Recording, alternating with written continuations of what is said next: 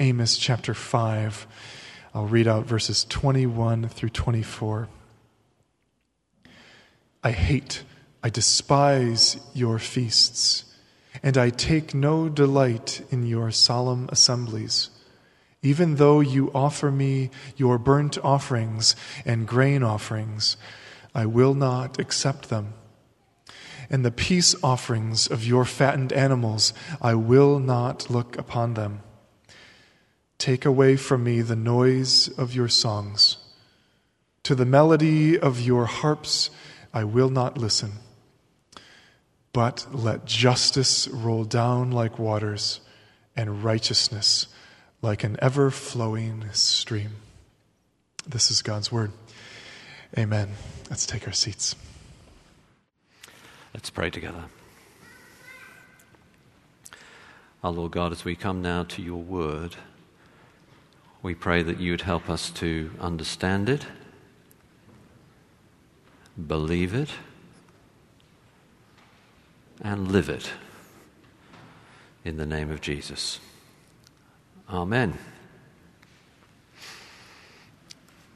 One of the most uh, popular American comedy shows is has been Friends, and Friends recently had a reunion on HBO. It's not a, I haven't seen it. Um, but I'm sure they got together again and had a great time. Uh, in Friends, uh, there was one ongoing character known as Fun Bobby. And Fun Bobby, as his name indicates, was a lot of fun.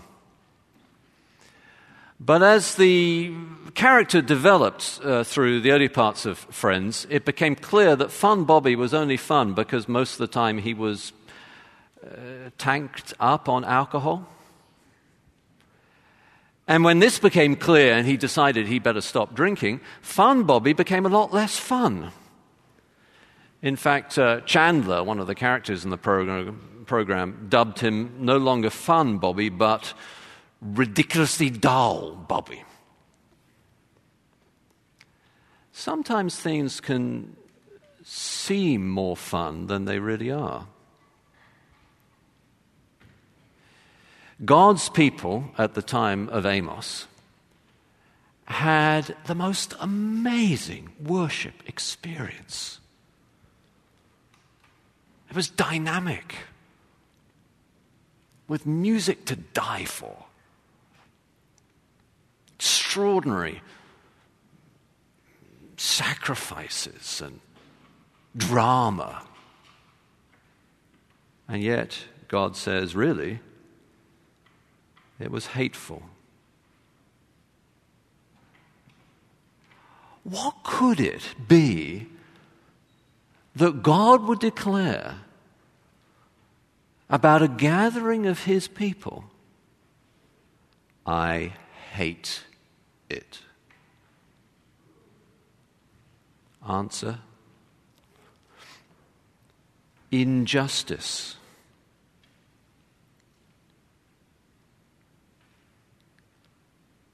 Now, as we continue to look at the book of Amos and the good news of God's justice, we come to what really is one of the most famous parts of the book. And here we discover what God does not want and what God does want. So, what God does not want, uh, verses 21 to 23. Always helpful here at Cottage Church to have a Bible. So, bring one next time if you didn't this time. Verses 21 to 23. What God does not want. And to get a sense of what was going on, you've got to imagine the scene. Uh, there Amos was in Bethel, as we saw last week. Bethel was the great northern kingdom center of worship that had become idolatrous. And Amos is there, and there's this amazing worship experience going on, and there's all this drama and dynamism. And then suddenly, in the middle of this worship experience, God speaks.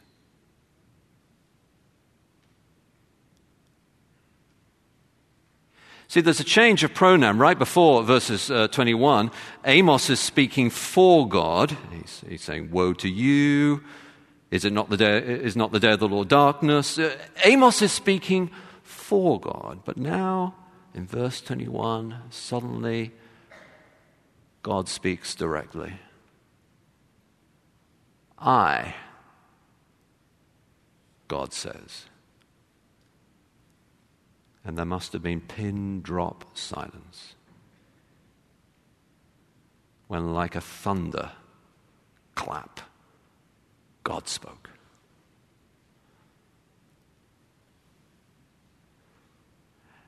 And what is it that he says about these feasts, these worship services, that is so wrong? Well, there's one repeated word that reveals what uh, God is against, what he does not want. See if you can spot it. Verse 21 I hate, I despise your feasts. And I take no delight in your solemn assemblies. Uh, by the way, that, that translation that we have here of solemn assemblies is a little bit unfortunate. It goes back to the King James Version translation. But when the King James uh, translated, solemn didn't mean what it mostly means today. They used the word solemn to indicate religious, sacred, not a political assembly or a family assembly, but a religious assembly. Of course, today, solemn has the uh, meaning of serious, heavy. But their, their assemblies weren't like that. They were filled with drama and excitement.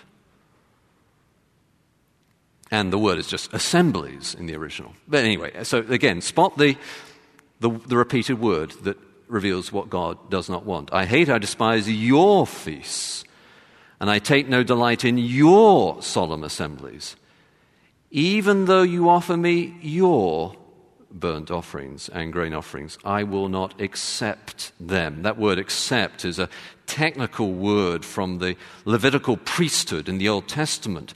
Uh, God is saying that He is operating as His own priest.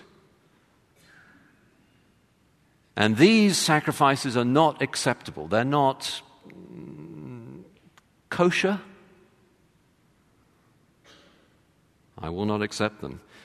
Again, spot the repeated word. And the peace offerings of your fatted animals, I will not look upon them. Take away from me the noise of your songs, to the melody of your harps. I will not listen. What God is saying is that their worship is their worship.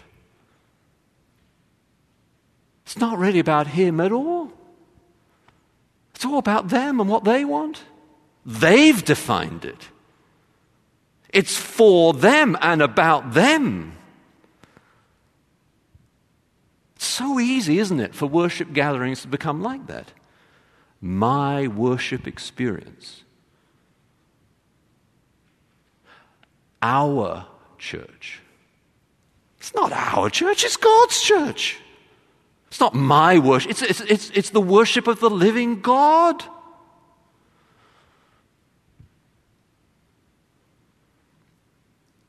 But what is more, because this worship experience has become so centered on their own preferences, because of the nature of what idolatry is. You remember last week we looked at what an idol is. So, idolatry is the reversion of the created pattern. So, we are made in the image of God. Idolatry is making God in our own image. They had made God in their image and worship, therefore, in their, uh, in accord to their preferences, and therefore, what is more, it became idolatrous. And this is um, specified uh, in, right after. So God's uh, direct speaking into this worship service actually continues in verses 25 27. We didn't have it read out, but if you look at verse 26, uh, God says this You shall take up Sikkuth, your king, and Kiyyun, your star god. Your images. Idolatry is making God out of your own image. Your images that you made for yourselves. So, because their worship was all about them, inevitably, because that's the nature of what idolatry is, it became idolatrous.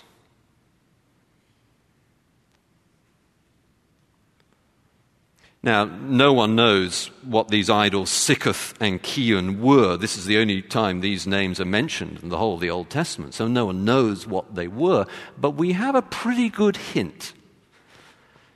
So in the New Testament, Stephen, in his famous speech, Stephen was the first Christian martyr, and he gave this amazing sermon at, at his martyrdom.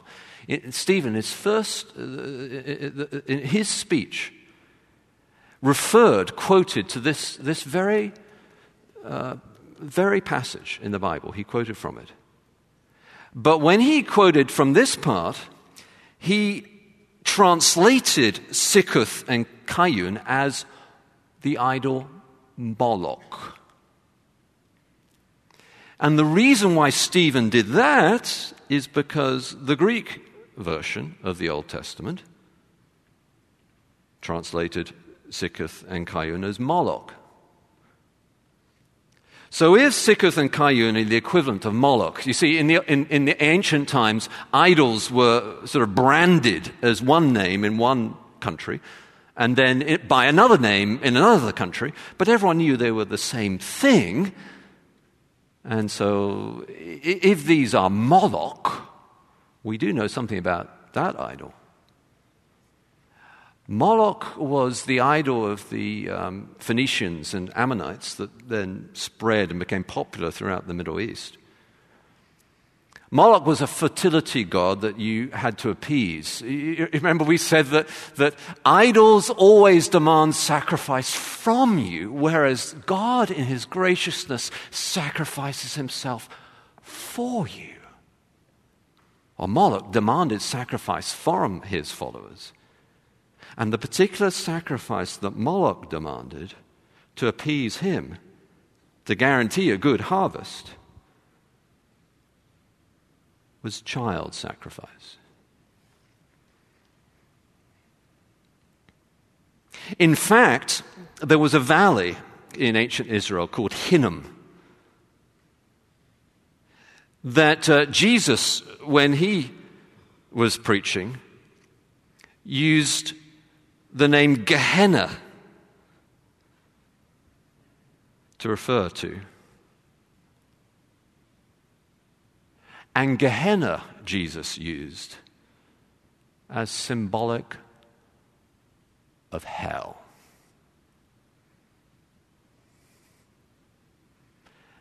And perhaps you can begin to get a sense of why God says, I hate it.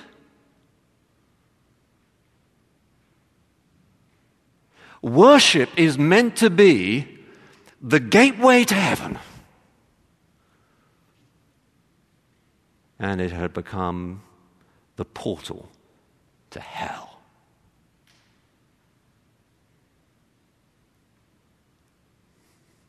And you say, well, how, how is that possible? How is it possible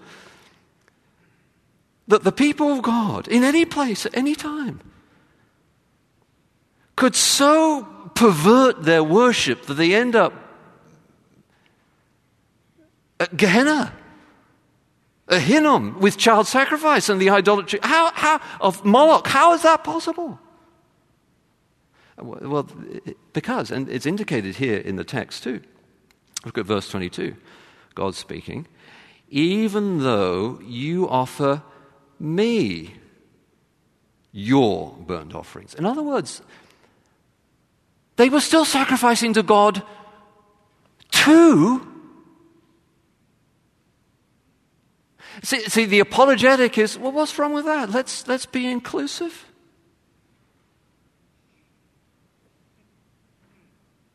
Let's appease the different gods. Let's include everyone. Technically, it's known as syncretism or polytheism or pluralism.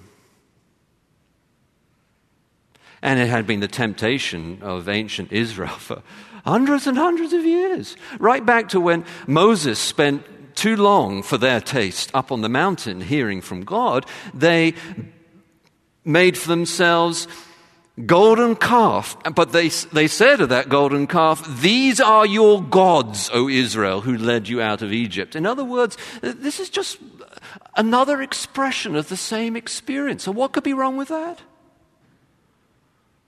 Solomon had done the same.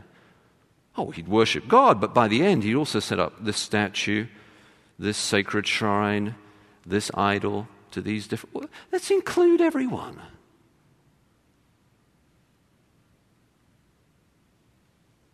Same had happened in the northern kingdom at Bethel. And once we understand that's the apologetic for this kind of devolution of worship, once we understand that's the argument for it, let's all get along. We realize how close we are to it today. And in some places, we're already there. Have you seen the bumper sticker? Coexist with all the different symbols of all the different religions all together at the same size. Let's just all get along. But actually, ironically, the way for us to get along is to get God. Christians are to love their neighbor of whatever faith or none because of their love for God. But the coexist philosophy, that will only accept you if you agree to its philosophy. Otherwise, it will cancel you. And may even deny your right to exist. For after all, baby sacrifice happens today.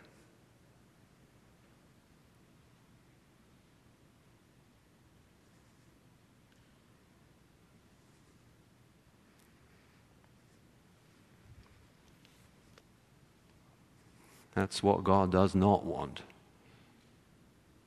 A kind of fake piety that is the portal to hell.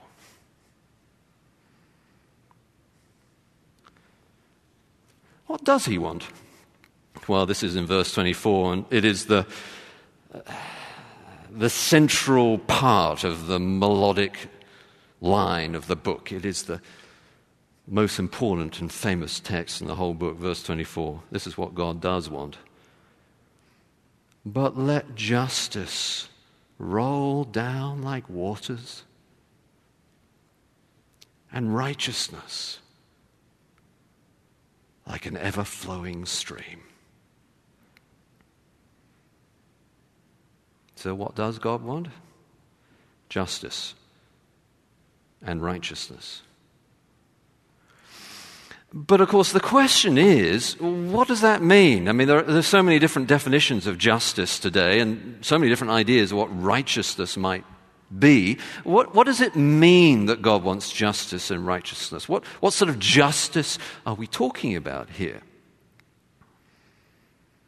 Love the Lord your God with all your heart, soul, mind, and self. Love your neighbor as yourself. This justice and this righteousness in the Old Testament expresses the covenant responsibilities of God's people. So, God's people are in a special relationship with God, and because of that special relationship, they have covenant or relationship responsibilities. And those covenant responsibilities expressed over and over again in the Old Testament as justice and righteousness. They're almost synonymous terms, justice and righteousness. They almost mean the same. Not quite, but they often go together, justice and righteousness, and they almost mean the same. They are what God said to Abraham long, long ago, before this was even written. was to be the hallmark of Abraham and his people. I'm calling Abraham, God said in Genesis chapter 18, verse 19, that he might establish justice and righteousness for his family and for those who will come after him. When we think of justice, we, we tend to think, perhaps you've seen the statue of what's sometimes called Lady Justice outside a court. And there you have a statue of a woman with a blindfold over her eyes. In one hand is a sword, and the other hand are scales that uh, are meant to cause to balance. And that symbol of justice is, of course, intended to indicate that justice should be blind to bias, punish wrongdoing, and establish what is fair and equal with the scales. But when we think about justice and righteousness in the Old Testament, we should think of a slightly different picture. Justice is the judgment and order to protect the vulnerable and punish wrongdoing. Righteousness is doing the right thing for the vulnerable. Very close, slightly different meanings. So then, think of a statue like this. On the one hand, the hand is extended to push back evil, to protect the vulnerable, and to punish wrongdoing, justice. And the other hand is extended to the vulnerable to lift them up. Righteousness.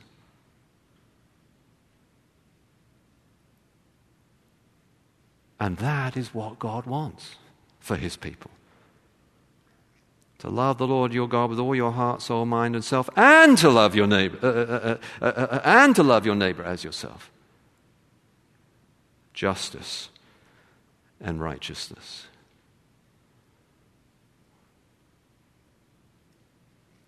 But of course, we have to be honest, don't we, that even the New Testament church, even the Christian church, has not always lived up to that ideal.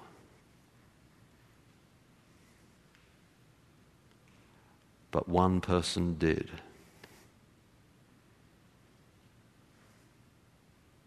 He too opposed fake worship. He went to the temple and cleared out the money changers, saying, My house is to be a house of prayer for all nations, but you have made it a den of robbers, and he threw them out. And he opposed the Pharisee.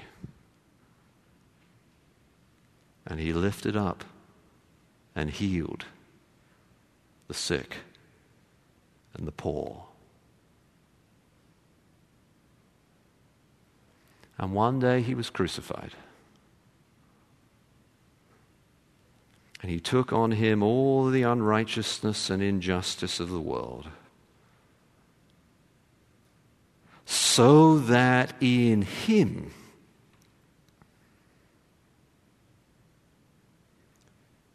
you might be just.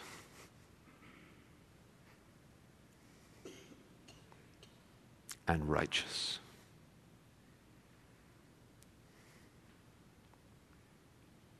In fact, you know, this image here is so beautiful, isn't it? Roll down like waters and like an ever flowing stream. Of course, it's, it's desert idea. Instead of just like a spring that, that momentarily lasts or a well that's there for a little bit but can dry out. No, this is an ever flowing stream, waters constantly rolling down. In fact, you know, Jesus one time used that image speaking to the woman he met at the well those who believe in me, within them shall well up life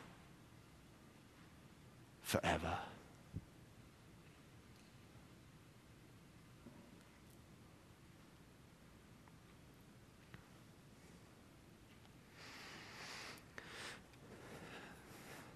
That uh, Friends uh, show is still very popular, but interestingly, actually, these days, um, any kind of TV is being watched less and less. I guess streaming is still huge, but uh, cable or certainly over the air TV is being watched less and less and less. And becoming more popular is online gaming, video gaming, and all that. Fascinating with video gaming, you have the opportunity to create your own world. And you can defeat the bad guy and then establish a new world of peace and order. Of course, it's a fantasy. Or is it? Because deep within each of us, there's that desire for home, for a place of justice and righteousness.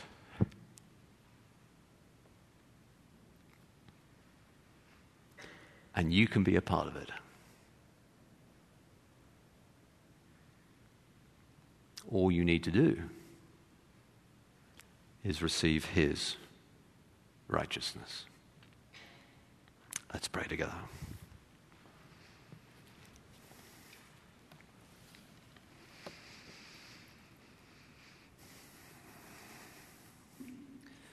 Oh, Lord God, we do pray that the worship here at Cottage Church should always be about you and not our preferences or desires.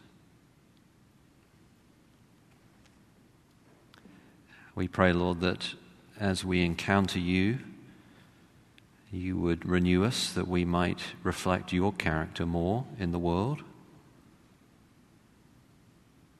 that we might be people of love and mercy and kindness, justice and righteousness. Uh, we pray, Lord, for those here this morning who don't yet know you. Our Lord Jesus, would you show yourself to them as the King of love